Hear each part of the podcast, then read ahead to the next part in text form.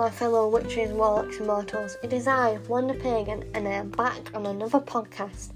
And today we are doing another one about the Sabbaths, and that is about the Midsummer holiday.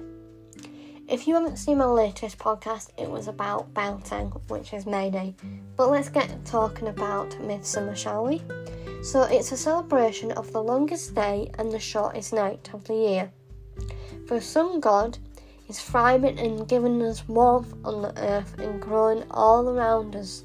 We are celebrating the success around us also, and it becomes the beginning of the shortest again, and the darkness will become back and overtaken, and the summer and the warmth are still together and around us like the white fruit of the lamp, and still being very happy on this occasion.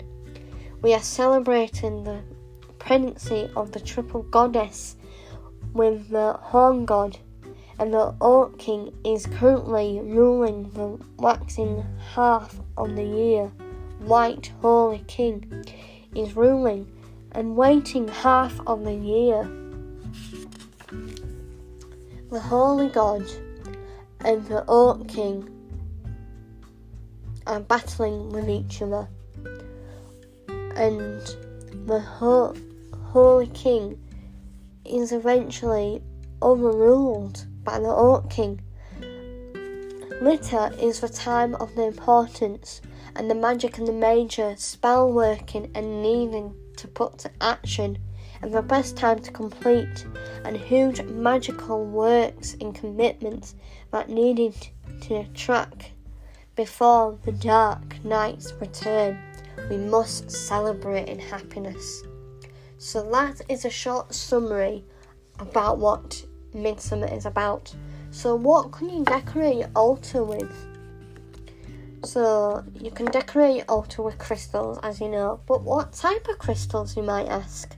Well, there are such as the emeralds, white topaz,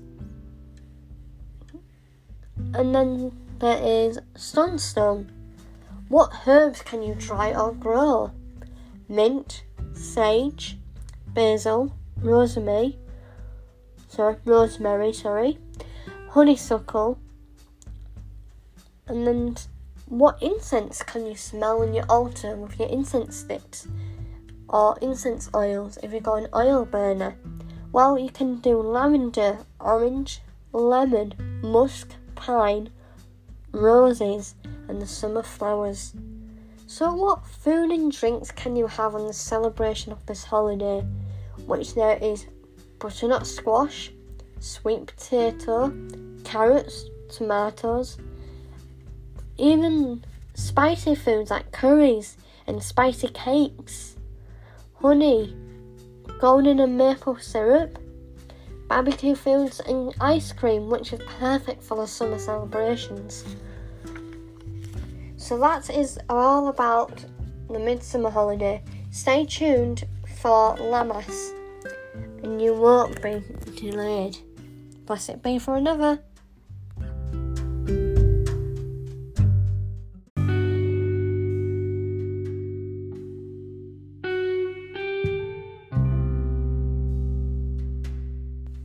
Hello there, my fellow witches, warlocks, and mortals. It is I, One Pagan, and I'm back on another podcast. And a happy new year. Sorry for the late. I hope you all had a nice Christmas, and hopefully you are staying strong with your New Year resolutions and your new witchy skills you want to learn. So today we are talking about Lammas, the holiday. So it's a celebration of the harvest. It's a realize in the green Earth's energies, and the growth are beginning to slow down, and the darker and the colder days will arrive very soon, and summer is coming to an end of the warmth of the days.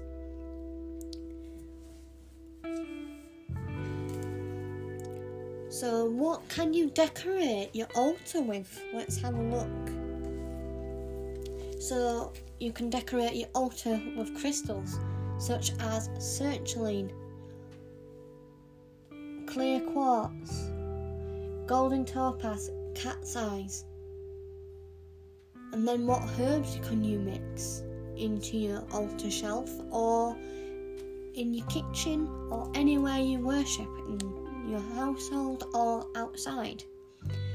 All grains, mint, down sweet.